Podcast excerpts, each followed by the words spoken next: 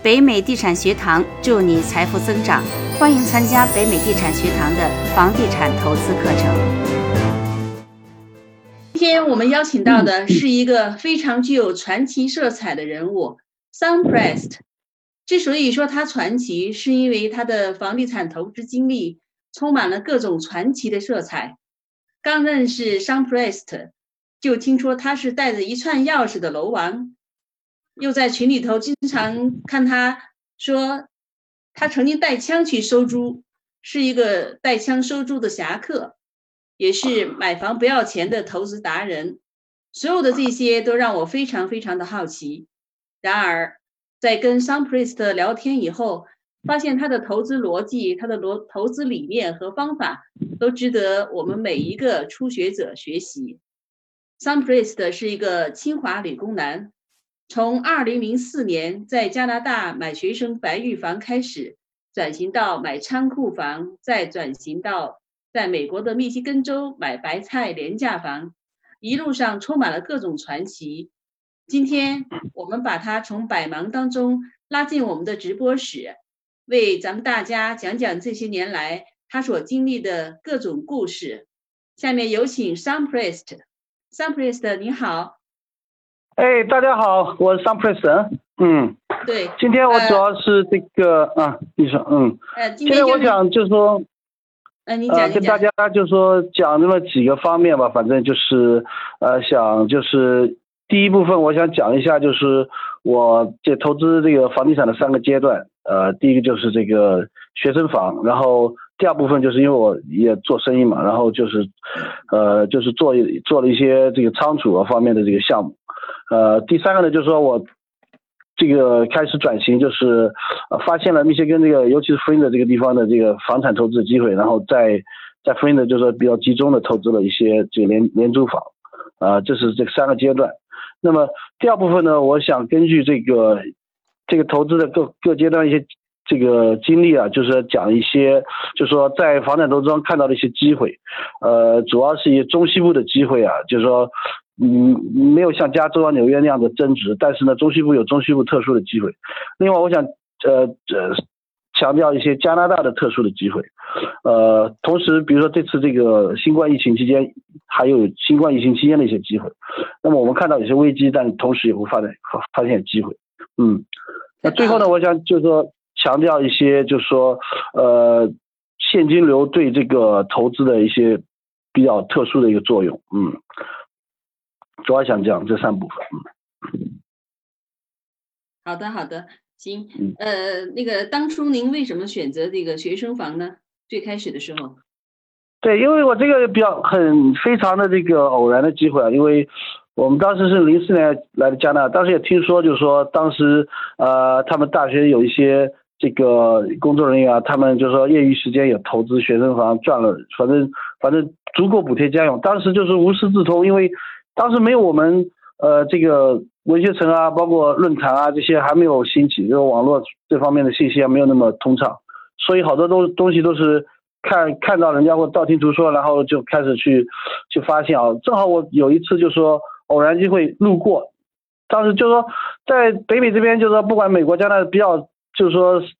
呃规模稍微呃像样点城市，一般都会有大学，一般至少会有大学 college 这种。所以正好路过这边，这边我在西南安道里，这有个城市叫做伦敦，大概有四十多万人，呃，有个 Western 一个大学，正好开车过的时候，在学校这个 Medical School 这旁边，大概第五个房子就这么近的位置，看到有个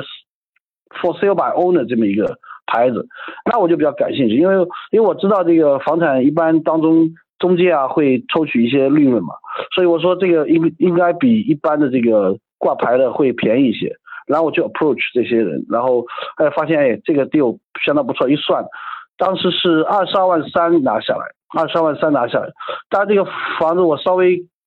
改造了一下，就是说原来是它是呃一个班格鲁是三个房间，但是地下室弄了一下变成三个房间，然后在前面有一个隔出来一个单独，但是没有窗户，就那个窗户不能打开的，我又把它改造了一下，把就是把那个弄弄成七个房间。最后那个房子租到两千八百五一个月，嗯，就是二十二万三进的嘛，呃，因为我刚是零四年加拿大，那是第二年，当时也是就是说拼命攒了一些钱，大概自己手里攒了三四万块钱，然后我妈又帮了一把，帮了两万多，所以当时是，呃，当时还没有拿绿卡呀，所以说这个必须要百分之二十五的本金当 payment，所以说反正也是东凑西凑，凑凑了以后啊六万六万两千五的当 pay，然后呃拿下来。然后基本上 mortgage 差不多八百五十块钱一个月吧，就是带上本金八百五，然后地税大概三百不到。但是我一看，哇，这个房子买下了以后，我如果都租出去，我一个月能有差不多将近一千五的这个挣的现金流，所以说就开始就比较上瘾，然后就一直就经经常找。然后呢，就是说后来就开始也是上这个这个文学城啊，就是呃看了一些就是说。啊，那些大牛的帖子，当时影响最大就是 JY，我的特别当时就特别崇拜 JY，他当时就已经有几百个房子，然后就是，哎呀，我就看到两点，一一个就说呀，一个有这么多上百个房子是可能的，OK，这这个事情是可能的。第二个事情就是说，看到说，哎呀，收不到租子这个事情也没什么大不了，因为就知道不是说百分之一百的租金都能收到的，当时就是有这个两个概念。然后就开始自己琢磨，就是零七年的时候，我当时又通过第一个房子拿到的这个现金流的钱，呃，当时当时也很有意思，因为我当时呃有正式工作之后，我业余时间也。他会去打些零工，因为当时我是这样想的，就是说你不管是他有一个 fixed cost，你生生活对吧？如果在 fixed cost 之内，如果你赚，比如说一个月赚四千，你花掉三千，你只能攒一千块钱。但是如果你有一个 part time job 啊，再赚一千块钱，实际上是你的 saving 会 double，OK？虽然不要小看这一千块钱，是你去掉 fixed cost 之后，你会 double 你的 saving，所以你的资积累资本的速度你会 double，OK？所以当时我就说拼命凑凑，当时我用这个。第一个房子赚的钱，我就揽 credit 出来一些钱，然后再加上当时我在这个美国在马里兰州，我有个舅舅，他也帮了我一把，反正也是呃当时捅了一些呃资本金给我，当时我就用那一个房子买了三个房子，就变四个房子。零七年的时候就有四个房子，然后到零九年的时候是六个房子，学生房就是这样子，呃，所以说呃当时就有六个房子的话，差不多。呃，每个房子都是两千五到三千左右的租金，差不多就已经有一万五。这当去掉这个摩的给乱七八糟，反正挣的现金流一个月能能到六千左右。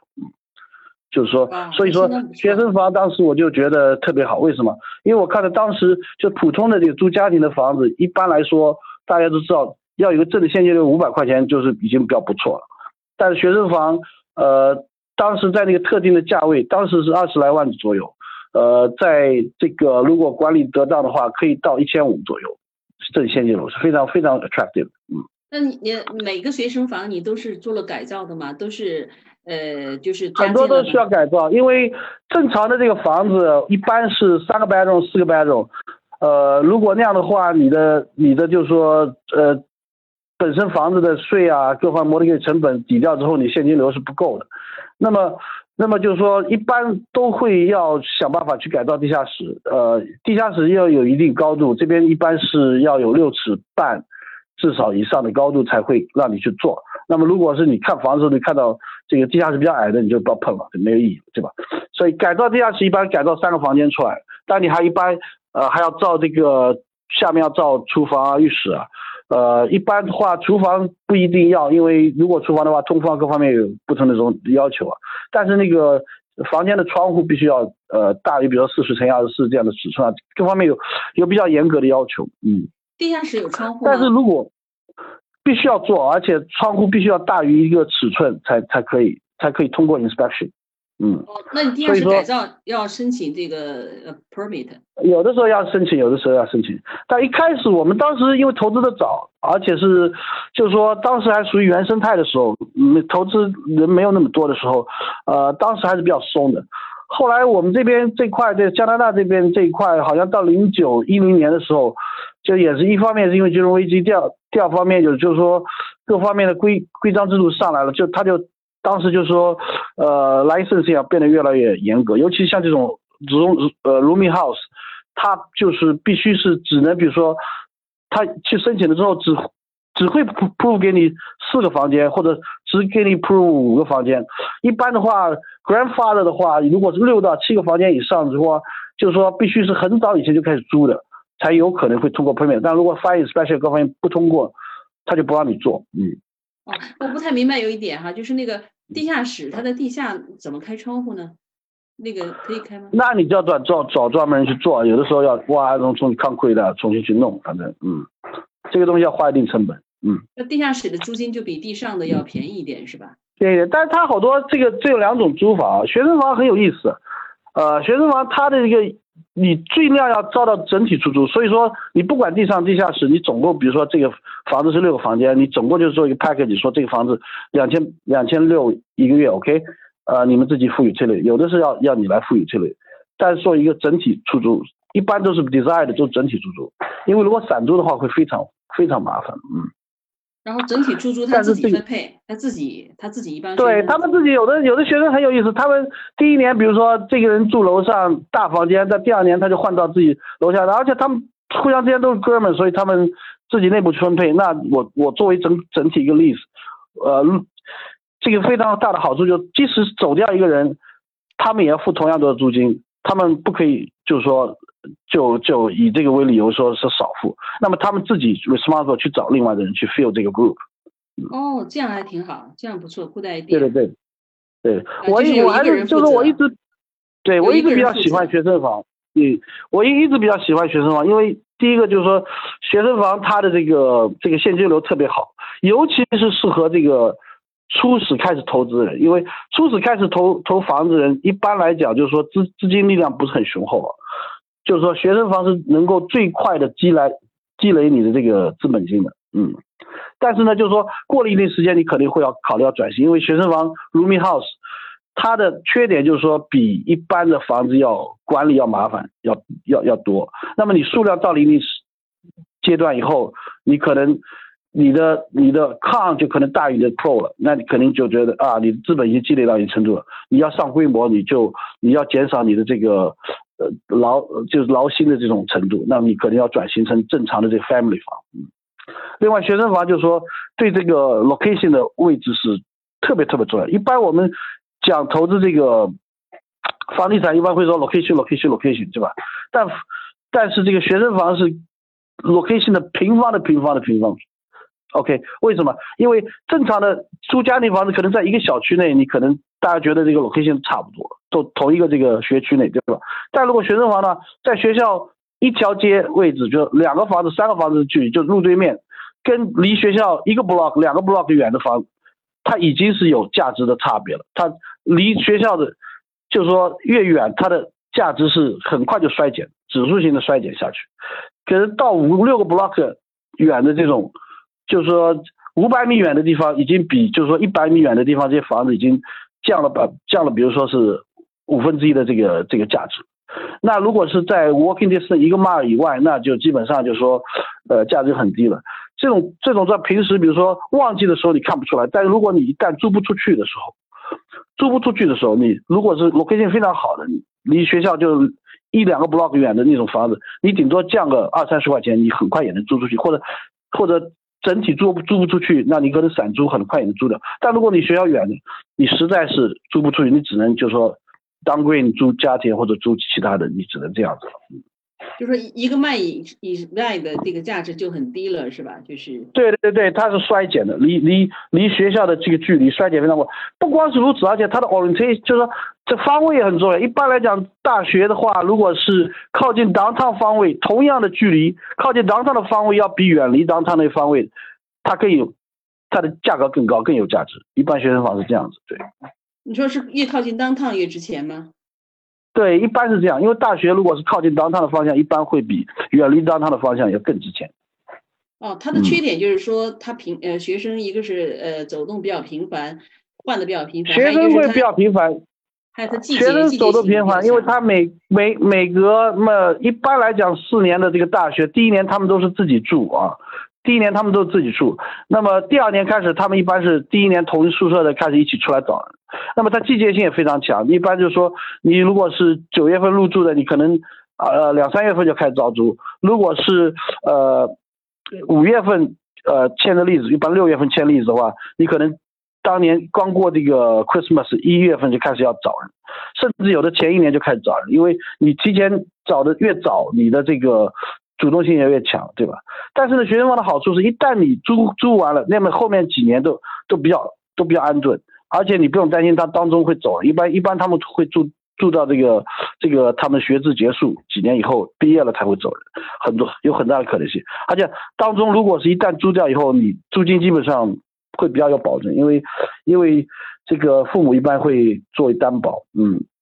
因为学生房是刚需啊，好多人这个穷人他租不起房子，他是就根本没有资格去住这去去买房子的人，对吧？但学生房不一样，他们父母好多都是有豪宅的，都都是很很富有的人。他因为学生要在这读书两三年、三四年，他必须要有这个刚需，所以这个是是是非常好的一点，嗯，嗯，就是各有就 location 季节性强，对吧？然后是这个刚需，另外就是这个就是呃，你这招租当中，你这个他的一些 city 啊各方面容力会比较严格，因为它是 rooming house，所以说你要根据 C 的要求，有的时候会他们会来查，会罚款，嗯。另外就是一些装修啊，各方面有些有些比较特殊的一些要求，嗯，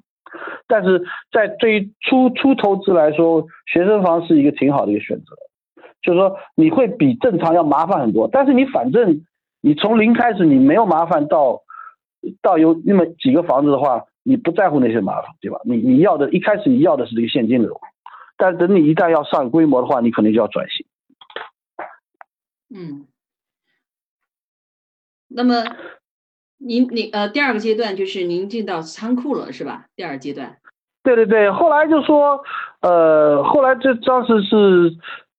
后来等我有六个房子，当时零八零九年，当时也是经济不好嘛，当时我也是被裁员，当时那我正好是汽车行业，我说干脆咱们就做生意嘛，然后我就开始，然后我就是在这个房子车库里面开始做生意，就是说卖这个汽车零配件开始，然后慢慢慢做起来，做起来以后呢，我就基本上因为生意的这个。呃，需求越来越大，然后这个时间越来越用的越来越多，所以基本上房产那块我就基本上就没有再扩张。后来到了大概一四年的时候，正好有个机会，因为因为一万多尺租的这个仓库已经用不下，然后 loading dock 经常被人用，然后经常就是说呃跟人抢着这个 loading dock 养 load 这个 skid 啊乱七八糟的。后来我说干脆咱们就自己去买个仓库，当时也是也是。呃，很便宜，当时是买了一个仓库。那买仓库，它当时还这个这个仓库还有点问题，当时是有有有 environment 的问题，但是是便宜很多，所以我当时就拿下来了。那么仓库拿下来以后，就当时就是，呃，我们因为正好这个行业，然后有很多偶然机会，我是我是运气特别好，拿到了丰田的一个仓储项目。这个这个汽车行业里面，它是非常非常特殊，因为它有一个叫做呃 just in time 的这些这个。要求就是，它对时效性非常非常重要。你这个车子原厂的这个车子从这个组装厂过去，传送带上过去，你每分钟呃都需要有部件去喂这些喂喂这个 production line。如果一旦你这个这个部件如果是缺货的话，一分钟是罚三万美金，一分钟罚三万美金。所以在 global sourcing 这个时候，它很多的这个 tier tier one tier two 的这个 tier three 的这些部件。会 outsource 给中国的很多厂家去做，因为它成本降低嘛。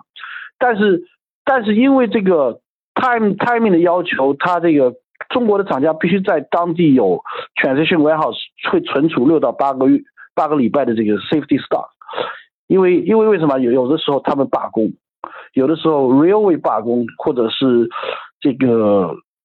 海关过来的时候被卡卡一两个月去检查。呃，一两个礼拜去检查，那么它会耽误这个正常 logistic 周期，所以说在当地有这个 supporting 这个 warehouse 非常重要。它这个是汽车行业里面这是很专业的，是一个是一个刚需，所以我正好是碰上这就又又当时又正好有这个仓库，然后有叉车啊，各方面又我又有质量认证啊，各方面正好有这个资源，然后我就拿到这个项目。仓储这个项目非常非常好，为什么？一个，它的这个最主要点，它不是按照这个。Square feet 去收费的，它是按照你的 product product 去收费。所以你比如说你你你一个 skid，你如果是这个仓库的，就是净高高的话，它可以堆三个 skid，四个 skid 往上堆，所以它相当于一个 square feet，它可以乘以四这样的仓储费用上去的，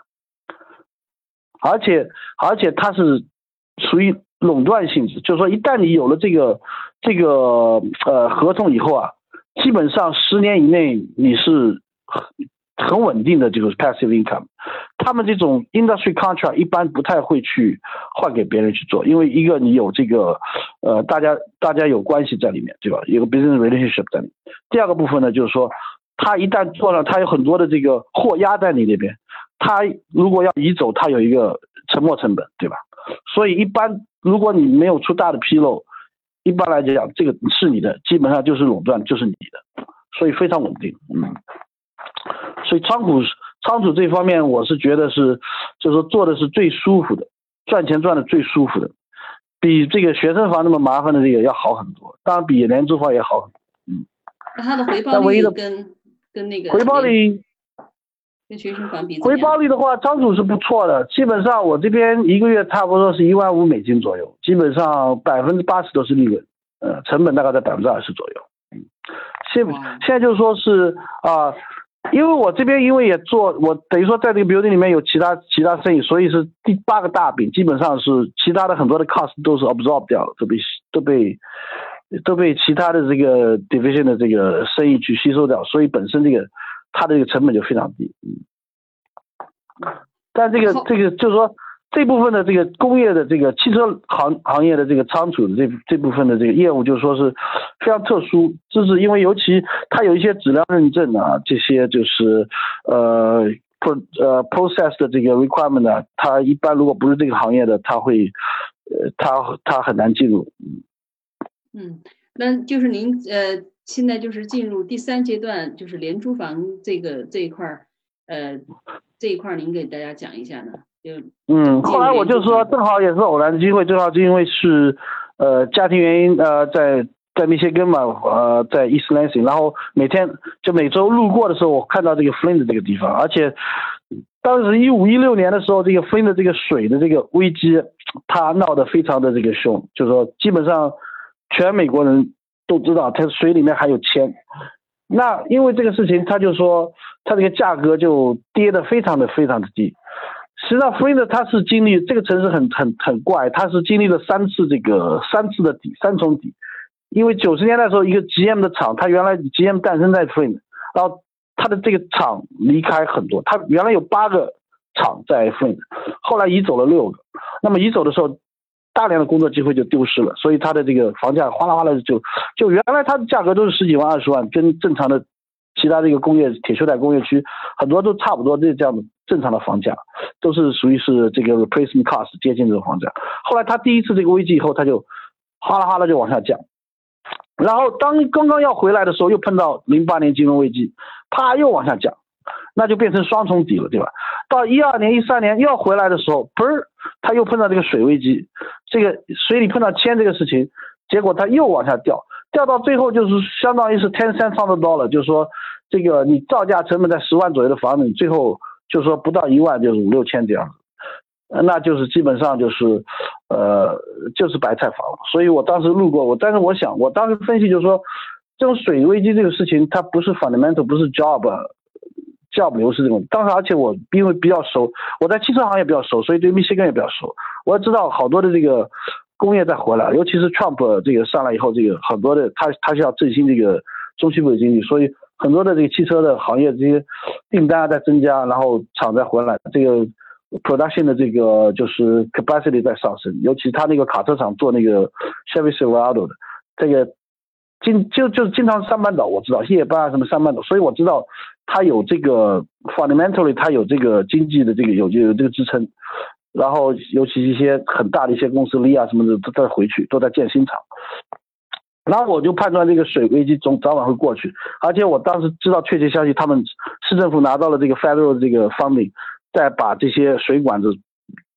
换成 PVC 的管子，所以我觉得最后这个问题肯定解决了，解决到之后你你最后这个价格肯定会恢复到正常，就那可能需要过程，但是你有耐心。所以说，所以我就当时就说，哎呀，那我就我我，那我就试一下进来。而且当时主要是因为学生房在加拿大这边的学生房已经涨到五十多万，五十多万。那我一看五十多万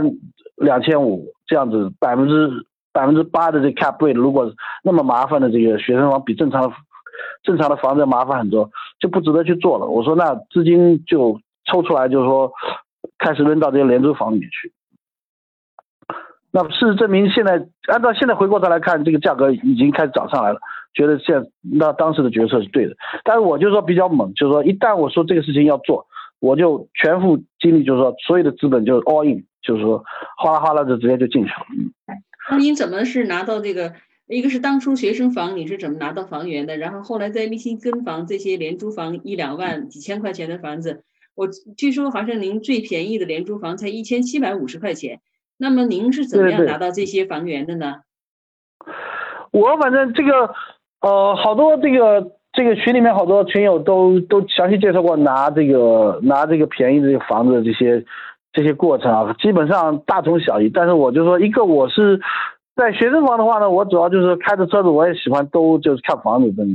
周末就说我就是有这个这个 hobby，就是喜欢去看房子。那很多时候看到主要是这个呃 private sale，因为加拿大跟美国不一样，foreclosure 非常非常少，呃，所以一般如果能拿到好的 deal，private sale 会省省掉几万块钱就已经就已经不错了，嗯。就是现场去学生房周围去转是吧？就是对对，你你开车过去会看到他们插牌子啊，摆 owner 啊，还有一些网站，比如说加拿大有 KGG 网站上有，有的时候虽然比较。比较 popular，比较就是说大众化，但是有的时候也会有 deal。我有一个房子就在 K G 上面买的，私私卖的房子。另外，它有几个网站，Property Guys 啊，这个呃 by 呃 by the owner com dot com 嘛，有几个网站，反正反正你没事，有的时候就就就就溜一下子，也一般会找到一些 deal。有的时候是呃，反正朋友啊怎么知道啊这个啊，因为你如果有房子在在学校那边。隔壁邻居啊，什么有人想要卖了，什么你也会会打到打听到消息，有的时候也会有这种地。那么我只有一个房子是是这个，我后来十一个在加拿大十一个，连这个仓库总共是十一个 property，基本上只有一个是呃通过中介买的，在这个 realtor.com 上面买的，其他的基本上都是私买的。哦，都不是通过就 for sale 的，都不是通过中介买的，都是直接找到那个插牌的那个房主是吧？对对对，这个这个当时买的也是便宜，啊，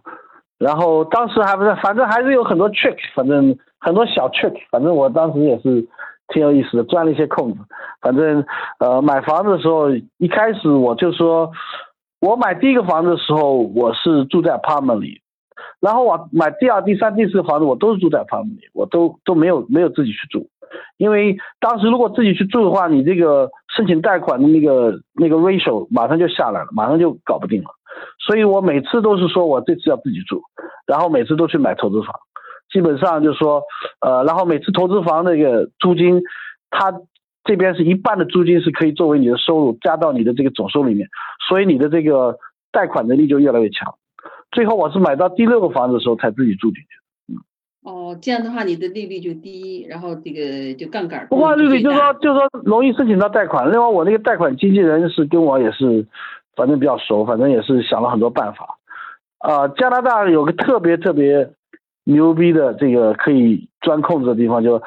他如果你有百分之二十二十五以上的这个 down payment 的话，他是他是不需要 CMHC 的这个 insurance 的。一旦如果你不需要 CMHC 你说的话，互相的银行之间他们是互相不知道的，不像美国，它有 Freddie Mae、Fannie Mae 对吧？那你申请贷款上去，他 Fannie Mae、Freddie Mae 一下就知道了。加拿大的话，如果你超过百分之二十，你申请贷款，互相银行之间不知道你。你如果买两到三个房子，你在同一天 close 的话，互相之间是不知道对方的。那么你可以在同一天 close 三个房子，那么他的那个这个贷款的这个 ratio 全部是按照以前你。三个房子一个都没买，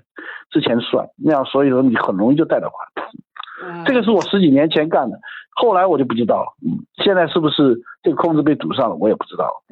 哦，那那个就讲讲那个廉租房的渠道，你是怎么拿的这么便宜的廉租房？呃，这个这个白菜。廉租房这个是比较有意思，因为第一个，它这个地方当时就是说出来的这种破房子也比较多，破房子比较多，你可以到市政府去。呃，他有那个 land bank 去去捡这些破房子，就是说被 foreclosed 的房子去去去救出来，对吧？另外，你正常的网站上面你有很多 foreclosed 的这个，包括有 hard home hard home 就是说你前面二十天你不能买，必须是私人就是自住房去买，但是过了二十天以后，你这个投资人就可以去买了。那么这些 hard home 是有的是很好的 deal，嗯，就是说他他的 hard home 好多里面的情况各方面相当不错的，但是就是说就是被 foreclose 或者是这样子，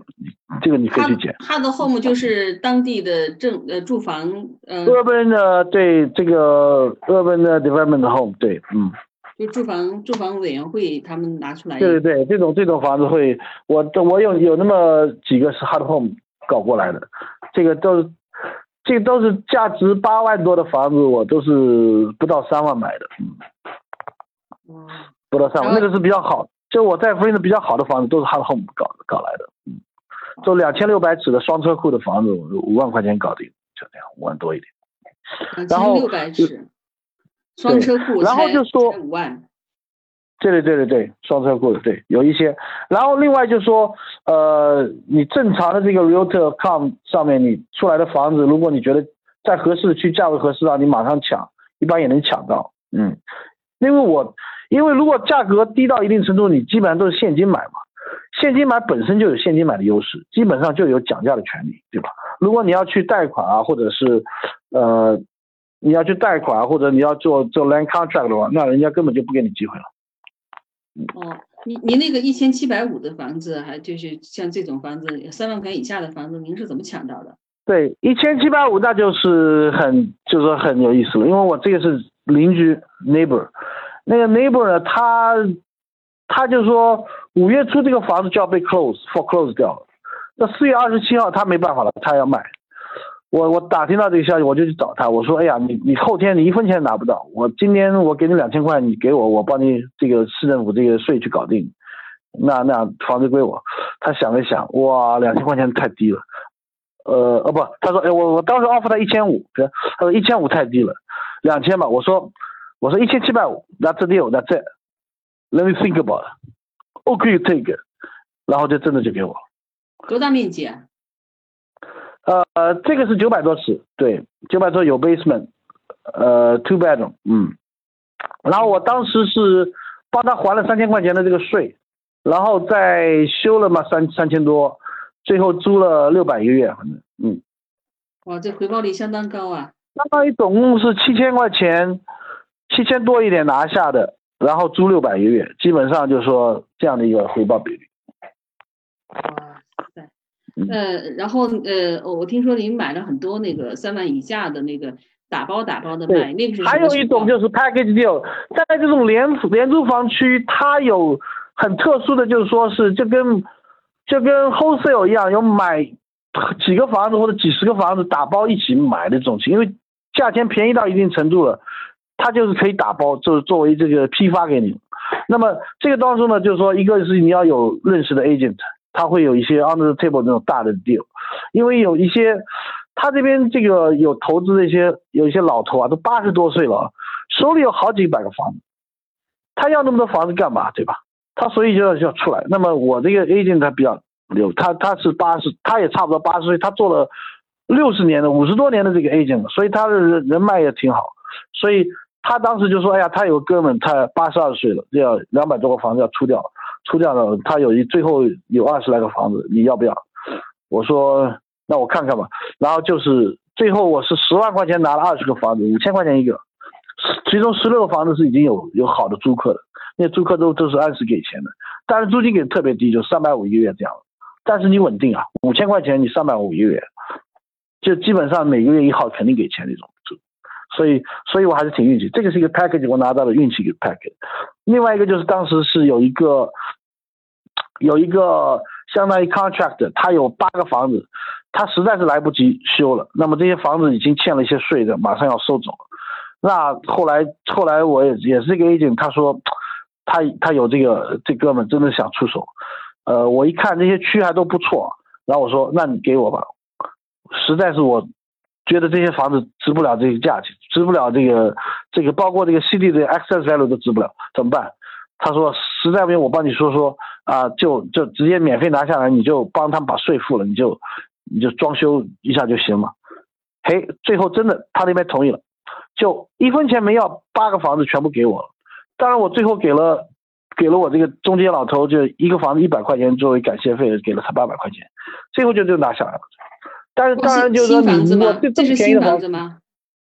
不都是破房子，都破房子，哦都都是没有没有住人的，相当于被 boarded up 这种房子，你要修。现在现在我已经修了一半多了，就是说不停的有钱进来，就是说租金进来，我就不停的扔到这些破房子里面，把它重新呃重新就把它 back into operation 对吧？一个个去把它重新弄弄好。就这些房子都很烂很破，然后就是呃，基本上就是说基本上需要大修，对。一般一个房子八千到一万的这个扔进去差不多，然后你能租到六百啊是这样。啊，但是你基本上没花钱，只给了八百块钱的中介费，是吗？对对对，总共八个房子，一个一个房子给了一百中介费，就这样子。这个这个八个房子是哪一年的呢？就这一批。这个我拿下来是去年呢，去年七月份拿下来，但这房子一般都是一九五零年左右，一九四零年、五零年左右的房子。那有一些就是说 roof 那个上面 insulation 都掉到满地都是这样子，有的是 roof 塌下来，但是我运气好，我这个我有个租户是 roof，呃，他经常就说在他正式的工作当中都经常会有这些边角料啊，这个多下来的这个他老板多下来，他就拿回来就很便宜很便宜，就是说所有 material 基本上就很便宜。完了以后我基本上我给他一年租金免费，然后我说你把我这三四个房子的 roof 给他修了。我就这这差不多抵你一年租金对吧？我也不用担心去收他租金，他反正这这小伙子不错，就基本上 material 也拿来很便宜，就基本上就帮我帮我修路，所以这个这个我也是比较运气，嗯。哇，双赢哈！那那就是说，那你这个呃几十个白色房廉租房，呃呃这几十个的话，那么你的那个装修，呃比如说它都是很烂很烂的房子，那你的装修呃是不是有一定的成本控制？然后你如何控制这些成本？呃，然后材料、人工，你是从怎么样大批量进的呢？怎么怎么怎么控制的？所以就说就是说，因为这种以前这个在这个文学城上面，这个这个快哥啊，这个他就说三万以下的房子是他觉得没法投资啊，就是说没有投资价值。我跟他是完全相反的这个观点。我觉得如果做得好，这这些房子会非常非常的就非常非常 profitable。那就是说你。必须在在运营啊成本控制上面必须要必须要做好，那么就是有很多种方法，对吧？一个是它有的东西，一个一方面是量大到一定程度，你比如说有有像我这样有有八十个房子以后，你的这个很多的进价，你大批的这个进货，有好多的地板啊，这个装修材料，你可以跟中国直接去谈，直接中国这个集装箱运进来。我本身我平时这个生意也是经常是运从中国 import 过来，对吧？所以那么这样子会。它的价格一般是在这边价格的三分之一、四分之一，那这样可以极大的这个减少这个 cost，对吧？另外就是说，你在这个，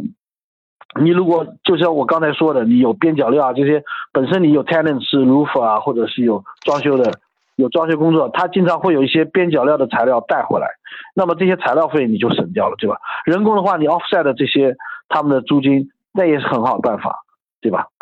这这是第二个方面，你可以减少成本。另外，你好多时候。你在这个网站上面啊，这个 Craigslist 啊，Facebook 上，你会去找，他们经常会有这些边角人料卖出来，那么去去导这些东西会会有很大的价值。哦，这经常会有一个门啊，一个门出来二十块钱一个门，你就就买回来，或者是什么 faucet 啊，什么 toilet 啊，你就这几十块钱就买下来，对吧？那么这去去经常去 Facebook Marketplace 上面去导是很有意义的事情。哦，这也是个渠道，Facebook Craigslist。Marketplace 上面都有是吧？对，去去倒那些边角零料，对吧？反正你这这房子反正是旧房子，或者就说你就是便宜到一定程度，你不会去把让白玉房去这么去处理。那你就是能省下来边角零料，你把它拼拼凑凑，你厨房卫生间不一定要用一样的地板，对吧？不，对吧？所以房间里可以用别的，反正不一样颜色，I don't care，对吧？只要只要看上去新，对吧？能能租到人。我就说这个，这个好多时候这个老母鸡看着丑，但是生蛋呀，就赚钱的，对吧？实用啊！你大公鸡，你大大白玉房，你看着漂亮，你到时候不生蛋，你你没意义啊，对吧？你 你整天给你现金流付的亏钱，你你您这个比喻很形象哈。那么那个廉租房的房客一般都是很穷的人，比如三万块钱以下的，一般都是穷人租三百五十块钱到六百，特别特别穷，特别特别穷。对，那么那么我们都很好奇，那么您您这个房租是怎么收的呀？您您您说他的房租好不好收呀？尤其是这个疫情期间，这个这个他如果是不交房租的话，你还不能赶他走，你这个怎么弄啊？这个？这个就是万事俱备，只欠东风了。OK，做这种廉租房，你其他的什么东西，这个这里省那里省，都是都是这个零。前面的一就是要保证要收到租金，不然的话都是所有的都是零，对吧？所以收租金这个是个这个是个这个是个操操心活，对吧？当然我这个做生意这么多年，我。我这个本身批发做生意，这个好多都是客客户都是三十六十九十天，那个比收房租不知道难多少倍，那真是天天就跟掰手腕一样的，这个天天是掰手腕较劲的跟客户去去收钱，所以所以我有很我有十年的这个经验，就说比这个收租难一千倍的这种收这个客户这个倒闭的，经常有客户倒闭啊死掉啊，然后然后就是 write off 啊这种，所以说我 handle 还是能 handle 得了，嗯。好多时候就是说，呃，你得你得跟他掰手腕的。有的时候就是说，你不 evict 他，他根本就不付钱。要等到 eviction 最后这个 sheriff show up 了，要把他东西扔出去的最后一刻，他拿出钱来。好多时候这些客户租客都会到这个程度。另外就是说，呃，反正你你 maintenance 要跟上。如果你 maintenance 跟上，他 happy 的话呢？好多租客，你你可以跟他 work together，还会给钱。如果你 maintenance 跟不上，他更有借口就不给钱，对吧？这些租客是很难缠的，就低端的租客是比较难，但是但是我总有办法，还是有办法，还是有办法。毕竟是人，不是不是怪物，总有办法去治他，对吧？一般来讲呢，嗯，这里面有没有什么精彩的故事给我们讲讲一两？哇，这个太多了，这个太多了，这个这就是说，这个这个光讲这个租客，那那就。那整可以讲三天三夜这这个事情。那你第一步就是你在招租的时候，你就要很注意，招租的时候要很注意。你要看你，我本身这个公司也是经常面试人啊，这个我 fire 掉的人也不知道五六十个了，对吧？所以说你你你看得出来这个人懒还是勤快。如果懒的人，一般来讲我是不会去招他做这个租客的。勤快人的话呢，一般来讲，呃，他只要勤快肯干，你怎么？怎么赚不出剩五百块钱一个月的租金来呢？一般不太可能，对吧？只要是勤快人，我觉得总有办法。所以这一点你先先把握好，对吧？你怎么你怎么区别区别他是懒人还是勤快人？你就只有一面之交，你怎么？我看他说话样子，你就懒洋洋的，这个这个死皮，就是这个呃阴阳怪气的那种，那肯定就是懒或者是有问题，对吧？那如果勤快人有时候说话就比较快啊、利落啊，这种做事情就是你看得出来开车样子。啊这种东西先就是说你你招租的时候一定要亲自见面去去 interview 对吧？然后就感觉这个人怎么样？然后然后呢就是说第二个你一定要查记录对吧？那我有很多这查查记录这这个信用这个一定要过对吧？但这个地方大部分人信用都不好，都是五百多分。那么要看有没有 eviction 记录，如果没有 eviction 记录，这个还有的救对吧？如果是 eviction 三两三三四次那种 professional 也能租，有的人也能赚钱，因为我知道有人。就专注这个 eviction 记录，还赚的更多。但是呢，我因为不是专注做这个，没有心思去去跟人去耗，那我一般就不考虑了。eviction 记录两次以上，如果一次我还能救回来，那说那你就给我给我，比如说一点七五个月的租金作为押金嘛，对吧？因为这边密歇根呢，跟其他州我也不知道其他州情况，但密歇根赶人是挺好赶，就说基本上你要是动作快的话，四十多天能把人赶掉。那如果你收了一点七五月的租金的话，押金的话，你基本上你能 cover 你的这个 risk，所以说还是有保障。哦，您您赶这个，你你赶赶人都二十几次啊？你这个赶人的比例高不高呀？就是这个房客的赶人比例很高，但是呢，因为你房子多，所以说你你 average down 的话，你觉得还是能承受。你基本上每个月赶人，我去年赶了大概二十次左右，十八次好像是。就赶了十八次，真正赶掉的是十一个，另外七个是救回来的。那最后你靠弄一下成本赶人，大概大概差不多八千到一万，就差差不多就说是是你 write off 掉了。那么但是呢，就是说你你你总共收的租金你算一下，你还是基本上百分之八十五能收回来，我觉得还能接受，对吧？你赶一个人呃四十天需要花多少钱呢？这边是反正是呃出庭啊各方面是一百五十五，然后你损失掉的租金反正是呃差不多五百左右，差不多六七百块钱吧，赶赶一个人你损失掉。那运气好的时候，运气不好的时候那就多了。我我犯过一次错误，那损失了大概差不多得三千左右。那个是真的是那个那个那个是没办法，那真是碰到 professional 的那个租客了。嗯。哦，那个方不方便给我们讲一下？简短讲一下。那个租客，那个讲起来时间长了，我那个那个我赶了三次才赶走。嗯。他那个人很 tricky，一开始他是用他老婆的名字来。来这个 apply，或者女朋友跟他还不是婚姻关系，OK，然后那个女朋友没问题啊，我一查没问题啊，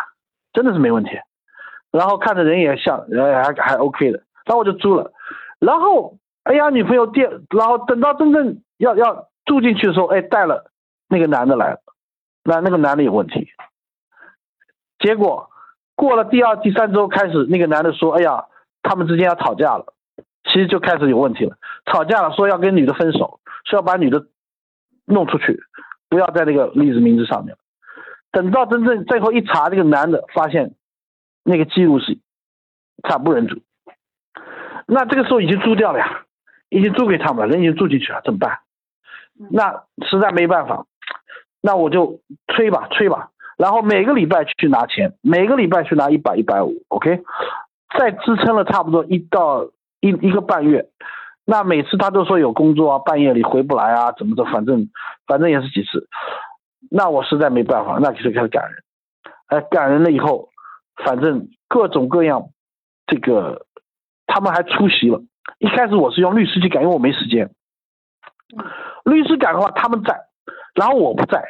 那他们就主动了，他们就说这个 landlord 一定要出庭，不出庭的话，你没法证据，没有证明。最后。我那边律师因为没有我，我在那边 support，结果只能把这个 case dismiss 掉，就被 dismiss 了。那然后再要重新再从头开始一次，那我把所有的对话记录，这个呃这个 text message 全部把它打印出来了，然后再去。那这这这一次赶赶了三个多月才赶掉，那个损失大了一点，但是就这么一次，嗯，也是也是容易。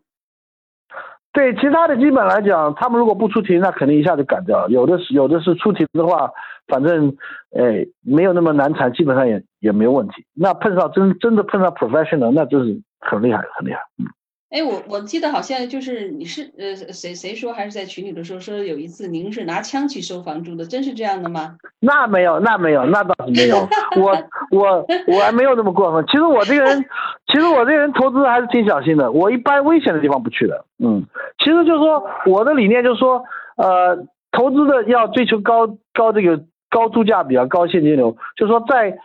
越穷的地方越好，但是绝对不能危险。你危险的地方，咱们咱们犯不上把这条命去弄带上去，对吧？那么一般来讲呢，就是说，你你进入一个城市，你基本上上你一开始了解，根据这个 realtor 啊各方面，你会了解到哪些区是比较危险的区，枪战区不去。那么，那么第二个呢，就是说，你租租租客的时候，你很明显就看到，你闻到这种。这种 marijuana 的味道，drug 味道，你这种租客就不租。如果跟吸毒的、这个贩毒的这些人远远离的话，你的危险性要小很多。OK。另外，我就说，像像这样，就说廉租房的话，你一般会买很多，你会你会你买了之后，你有不同的这个经验之后，你会发现这每某个区你就特别。特别有感觉，你就你就特别有这个味道特别好，那我就就专门就在这个区就大量就开始就是买。基本上来讲，比如说我有个区啊，在这个在某一个位置，基本上来讲，那个区百分之六十二是白人，OK，就不是不就白人比黑人多，所以说不是那么差。然后房价呢会比最差的区会稍微高一点，但是也就是两万左右，OK。哎，我觉得那个不错，然后租金呢也高一些，租你可以租到七百多、八百有甚至。那那我喜欢那个区，我就在那个区，基本上就大量房子，基本上就是四五十个房子在，基本上同一个街上就会四五房。那同时给你的有一规模效应，你收租金也方便，你一一条街上同时收，同时去去一趟，反正一样去一趟，那给你的这个这个管理成本也会降低，对吧？也就是说，您投的就是呃穷人区里面的安全区域。嗯，不是投对，就是说不危险的区是越穷越好，嗯，越穷这个租价比越高，但是要保证安全，嗯。而且我租的好多客租客很多都是女人嘛，都是这种女的，所以说或者是老头老太，所以说这个安全是有保障。好多都是三分之一，大概都是这种 SSI 吧，是 Social Security，他们租金付不出很高，但是他们比较比较安全，比较 nice。嗯，你你为什么说是越穷越好呢？因为穷的区，它这个房价低啊，所以你的这个租价比就高啊。对吧？你的利润就高。啊，您您是这个意思啊？穷人你总有办法对付，因为你你你一个月租金到五六百那那么低的租金，他总有办法弄出那么多钱来。政府的在密歇根州，他政府的这个补助是七百九十一块钱，基本上你就在最穷的区，你基本上只能租到四百块。你再往上，他七百九十一块钱那个补助金，他就他就付不出来钱了，对吧？所以他对房价也是一个抑制，但是在那个那个房价价位上，你租价比还是不错的。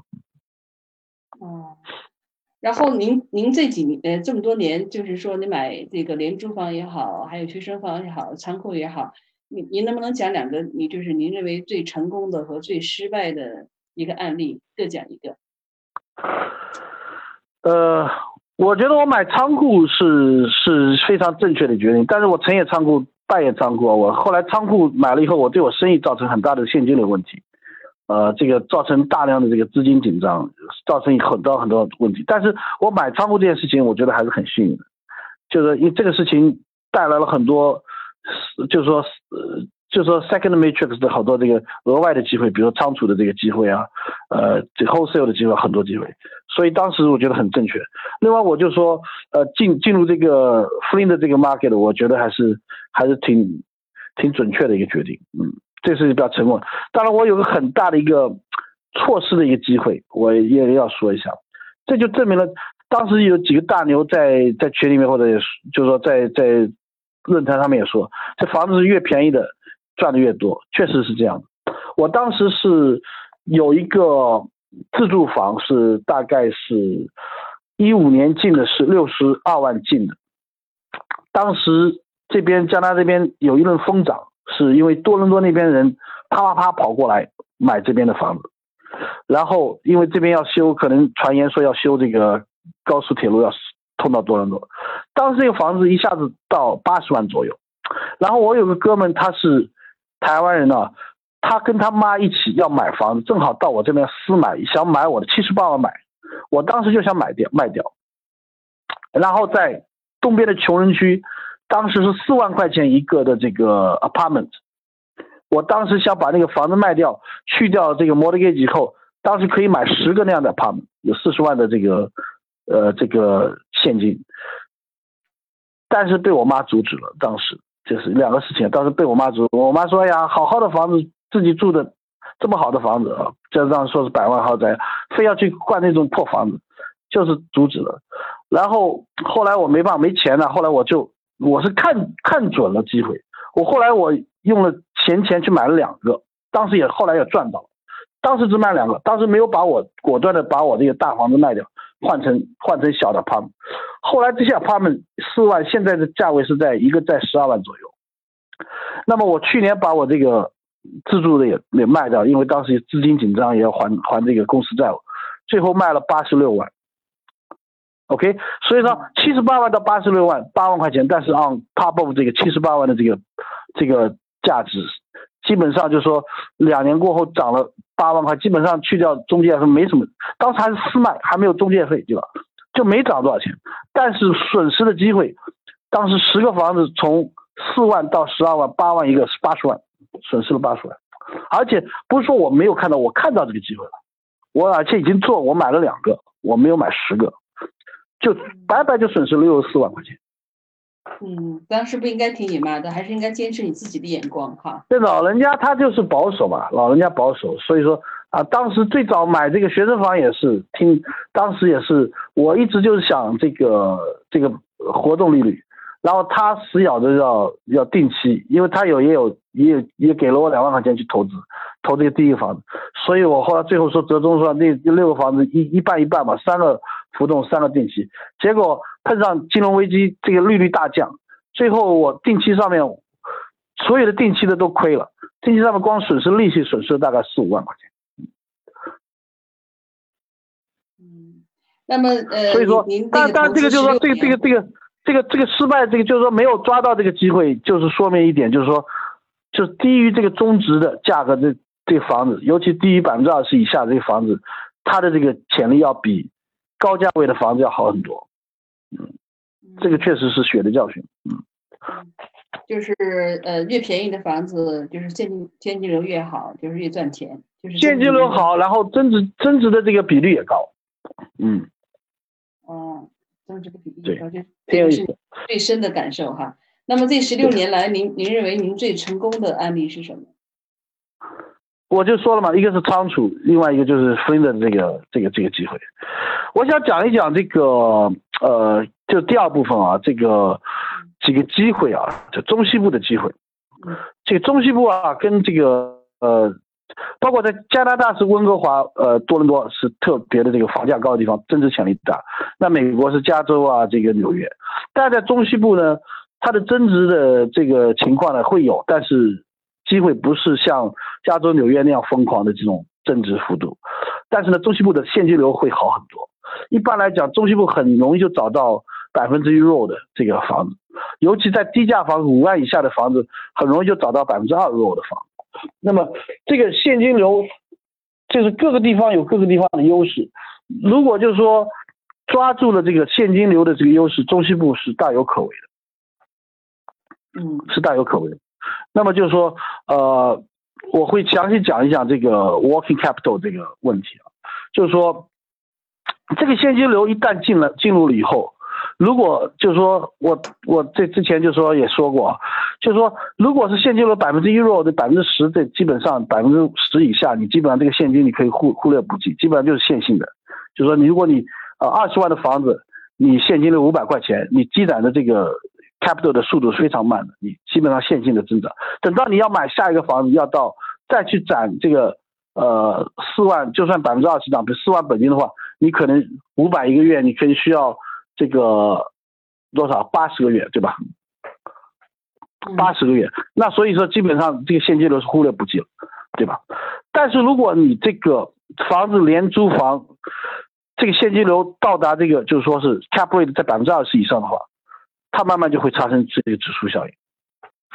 我在分的这个房子啊，当时我就就是就是为什么会发展会这么快？就基本上这个房子保守估计每三年，就是不投入任何新的资金的情况下，每三年产生的房租，就是说去掉这些税啊乱七八糟的这个，如果是基本上能够维持现状的这个 maintenance 情况，三年房租就可以用自身的造血能力再再买一个新的房。所以说，这这这种，如果你不停的循环投资，OK，那么就就形成了这个指数增长。就是说，如果你这个三年翻两倍，OK，翻一倍，就是三年变成你用这个产生的现金流去买第二个房子，OK，就变两个房子。那你维持这样一个运作，你没有任何新的资本进入的情况下，你六年四倍，九年八倍，十二年翻到十六倍，十五年三十二倍，我就说到二十一年、二十年的时候，大概会超过一百倍的这个增长，这个是非常恐怖的。但是这个的关键就是说，你拿回来这个钱，现金流的比率如果大到一定程度，你拿回来钱，你千万不能去消费掉，或者是一定要重新循环进入这个投资循环，这样就形成一个重复投资的一个过程。作为作为这个这个这个把所尽量多的资本，不是作为死在那边放在那不动，而是还是进入这个资本运作的这个一个框架里面去。嗯，那么现在这个是非常属于呃，现在属于疫情期间，现在这个疫情期间失业率现在这个很高啊，然后现在房租，房客有的房客他因为失业他交不起房租，然后他对，这个交又不能 speaking，对吧？但是在这个疫情期间，各个地方不一样，OK。实际上来讲，对于对于这个特别这个穷的地方，特别穷的地方，因为他政府会给这个两千块钱的这个政府补助啊，实际上对特别穷的地方反而是个机会，因为他这些地方他一个月的这个收入啊，好多这个个人一个月的收入在一千五左右，所以这个两千块钱一进来，而且是 guaranteed money，反而对他们是一个大的一个大的一个 upside。好多我的租客等到拿到那个钱，好多以前欠的租金都补上了，所以这反而是一个机会，在特别穷的地方反而是机会。政府的这个补助，它是现在是一次性的呀，它不是每个月都有。是的，是的，但是它，但是一个，它有失业保失业金，对吧？他领失业金，再加上政府的补助，哎，很容易一下子就撑过去了。嗯。哦，您您觉得另外就是？这次疫情呢？这次疫情正好是发生在二月份以后，是退税以后，好多这个有我有几个房子退税的时候啊，我当时就跟这个租户谈 deal，我说，哎呀，你退回来这么好几千块钱。你干脆 upfront 付我后面三四五六七五个月的房租，我给你百分之五 off。他有有有几个房子直接就把这五个月的全付清了，我就没有这个问题了。哦，那一次性付款，你给他一定的优惠是吧？对对对，那就是因为因为这地方人实在太穷了，你几百几百的去收你这个人工管理啊，你都你都你都累是吧？你一次性啊一几千块进来，哎，后面你就不麻烦了，对吧？哦，另外就是疫情，因为因为政府有补助，所以他们对补助，这好像就说第二批要发钱了。那么这些人本身有的是本身就是半失业状态，这本身，另外他有很多老头老太太本身吃救济，对他们没有影响，疫情对他们没影响，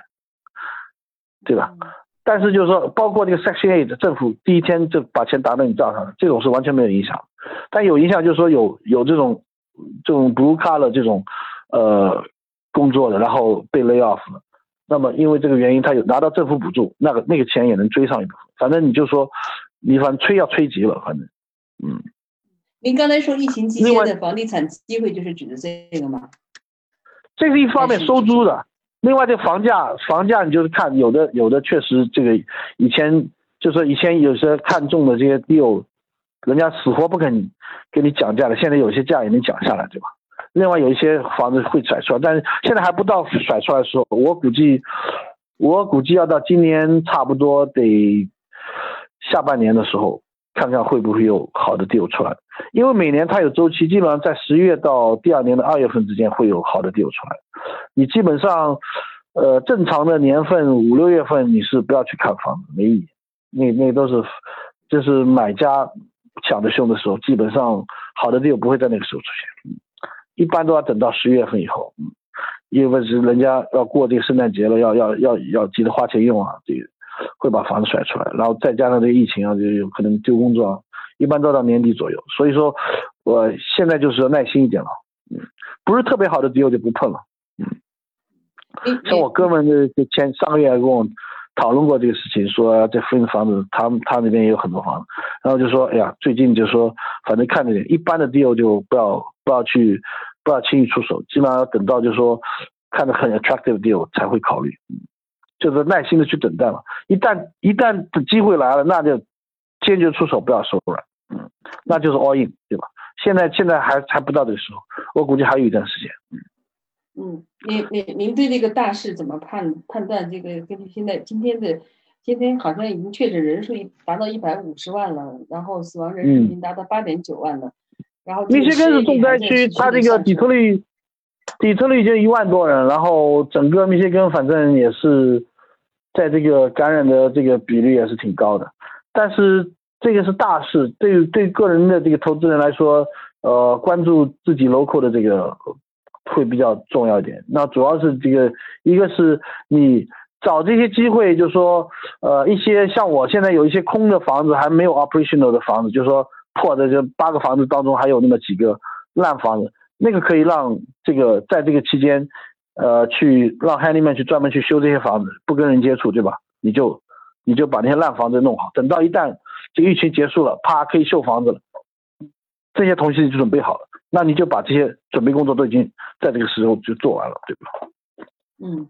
那么呃，就是呃，北美地产学堂有很多就是这个初学者啊，就是。在这个，你也就是我还忘了说了一个，我还忘了说一点，sorry 啊，我插一下，就是说，我想特别说一下加拿大的机会，因为呃，我想大部分这个学堂里面或者美国的比较多，但是我因为在加拿大、美国都有经验，我我想说一下加拿大机会。加拿大非常特殊，加拿大非常特殊，一个呢，加拿大的移民政策比美国要好很多，所以它的人口一直是在正如路，就相当于是这个呃这个德克萨斯那种情况，就是说当时我密歇根有个呃房产中介过来，当然我们也认识，他说哇，this looks like Texas，就是说那一排排的房子就在那建，对吧？那个不停的在往外扩，所以它人口在正增长，尤其是在西南安安大略这边，这边属于加拿大不错的地方，基本上比如说这个城市。四十多万人城市，基本上在五年之内还会有十几万人会进来，所以它长期来讲，这个还是有增值潜力的。另外呢，就是呃，美中关系的波折对加拿大带来了非常大的机遇，因为如果美中关系蜜月期的时候你不需要加拿大，但是如果中美关系有有波折的时候，加拿大就会地位就会上升。为什么？它好多的工业产品啊，或者它都希望通过加拿大这种中转。因为如果在加拿大进行深加工，OK，最终虽然是这个二级或者三级零件从中国过来，但如果通过加拿大深加工，你可以 claim made in Canada，然后只要超过百分之五十的是在加拿大做的，那你可以进入美国，可以 no no tax，对吧？所以说这个是把加拿大地位提升了。另外，你加拿大在美国和中国之间基本上两头都可以得利，所以说呃，包括学生如果是学生房也是，如果是去美国的这个。呃，学生读书读大学，中国人受挫的话，他很多都会会到加拿大来。那么加拿大学生房就有很大的机会。That makes sense, right？所以我所以我就说，加拿大在这边，如果美中关系不好，加拿大会有很大的机会。嗯，所以也也请这个关注一下。OK，那么就是说，呃，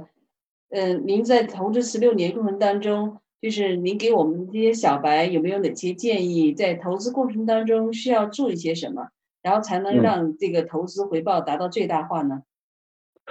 最大化我不敢讲，因为你这个东西没有极值，只有相对这个相对这个在局部的极值啊，就是你在你有能力有限的情况下，你。你能看到的情况，你做到你最好，你不要跟别人去比，因为一个没法比，人跟人个人跟个人不一样，你没有办法比。你包括像我这个以前这个这些偶像都是好几百个房，你没法跟他们比，对吧？但是呢，我在我有有这个我有机会的情况下，你能够抓住，OK。然后呢，我呢是是属于这种呃。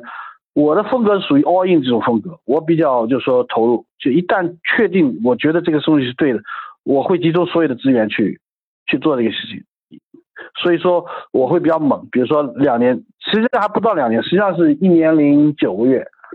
呃，是八十个房子，现在已经超过八十。那我现在还有一个九个 unit，还有一个三个 unit 在全，可能到六月底可能会超过一百个房子，可能接近一百个房。但是，但是就是说我会 all in，我会 all in，对吧？所以说我速度比较快，就是说这个这个兵贵神速啊，一旦有这个这个这个战机啊，真是稍纵即逝的。你看到一个机会，如果你不抓紧，你不往前，就是说你看准的东西，如果你不去做，一个你你对不起你自己，对吧？你白来这笔账，对吧？第二个就是说你失去了机会，你会错。我绝对不会想为自己错失一次机会去后悔，我只会说啊，这个机会。来了，如果没抓住，OK，如果去试过了，如果抓不住是我自己能力问题的，但如果抓住了，那这个东西就是就是命中注定就是该是你的，对吧？这一定要看中机会，一定要去踹一次，这就是说只有，就是说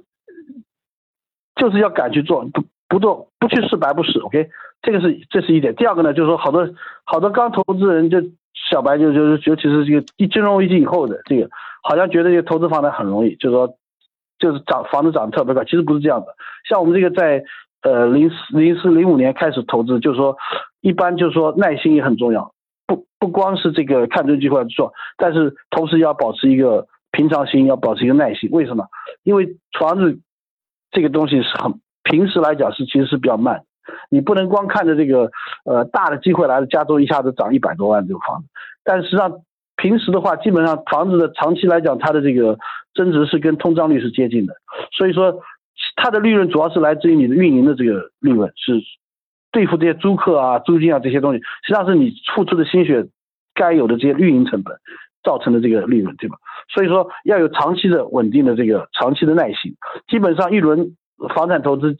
呃，没有个。一年一轮大概在十年左右，你就是说你要在五年、十年以后，你才能看出一个长期的这个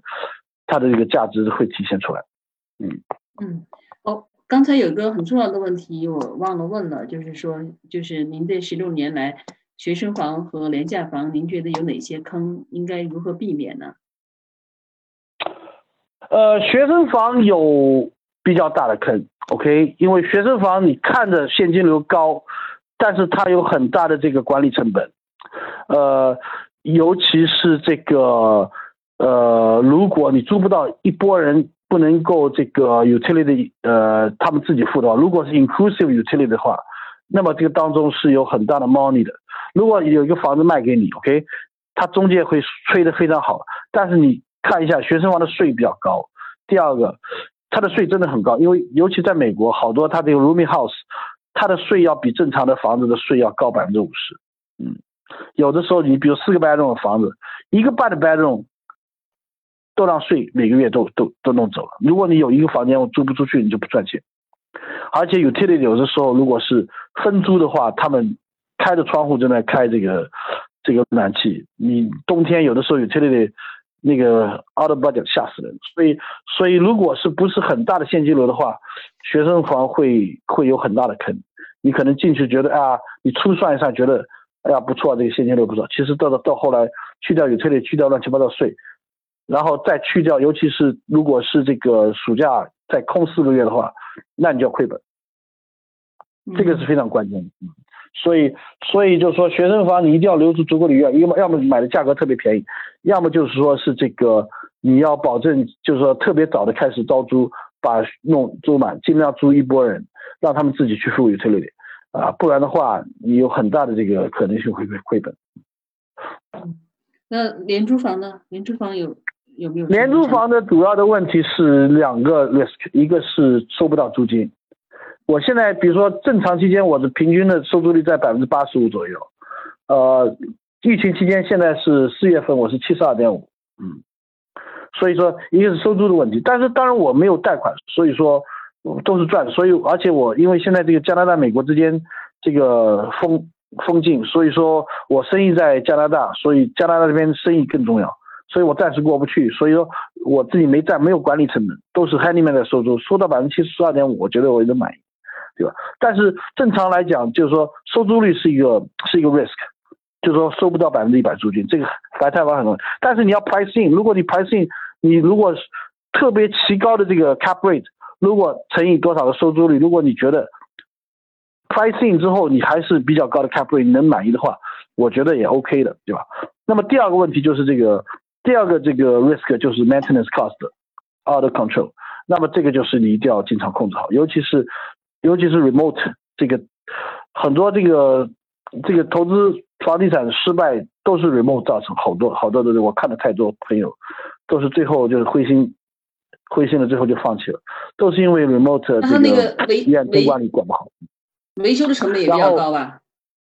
然后这个维修的这个这个 handyman 就因为 remote 的原因，你你人不在不跟他沟通就坑你，对吧？拿着钱跑人了，或者是装的不好啊，或者就是。粗糙的在干，然后或者效率特别低，然后就坑，然后就也是给你很大的一个 bill to pay 啊，说呃 claim 一万块钱的装修，其实只做了三千块钱的活，这种事情很多，所以要经常盯着，对吧？我还是不像我从来基本上，我基本上没有 remote 管过房子，基本上都是亲自去弄，所以说我没有发言权，但是。对我个人的投资经验来说，我能够自己亲自去管，我尽量亲自去管。如果到一个 limit 说自己管不了，那我就基本上这个就是我的投资 limit。因为反正我不像这个专职的做这个，基本上也是 part time 嘛，所以说也属于业余打酱油。所以说，呃，做到一个比较 comfort 的这种，基本上感觉这个数量，然后这个这个耗费的这个精力，感觉自己跟这个回报，基本上自己能够比较舒适的一个状态，基本上就可以停了。嗯，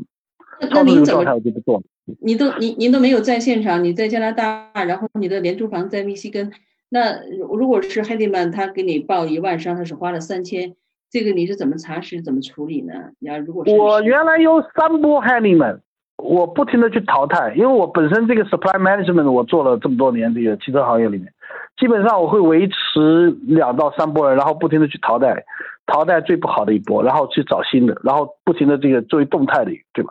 到最后我基本上。会留两波，那么每一方如果知道对方的存在，他们就不会去坑我。他知道我有 best alternative 作为一个 strategy，对吧？所以说，呃，你不行，我还有别人，对吧？所以他们就不敢坑我，对吧？另外，我有我运气也比较好，有一个西班牙人，他反正每天都给我 report，反正基本上我们合作还是挺愉快。那我就就就像那个老朽说的这个牧人制，反正我现在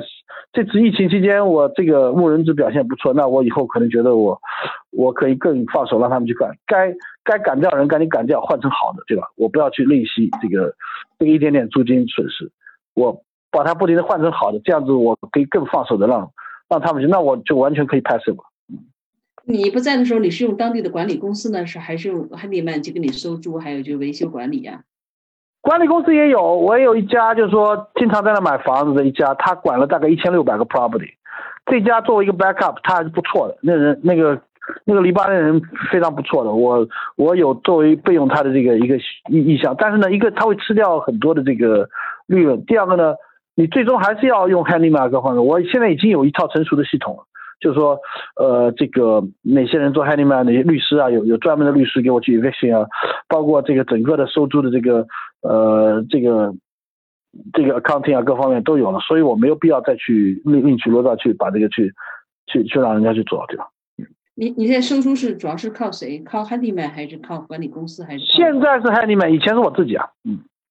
我反正顺路嘛，反正就就就就去。礼拜天一天，反正早上八点出发，晚上七八点回去。嗯，基本上就是一天就泡在外面了，就基本上就是一家家基本上收。嗯，能够 Section A 先反正就自己过来了，对吧？S 一般来讲，他这个 Social Security 三号会给钱，基本上三号一定要出去一次。有的时候有这个特殊的去市政去办这些手续啊什么的，那就。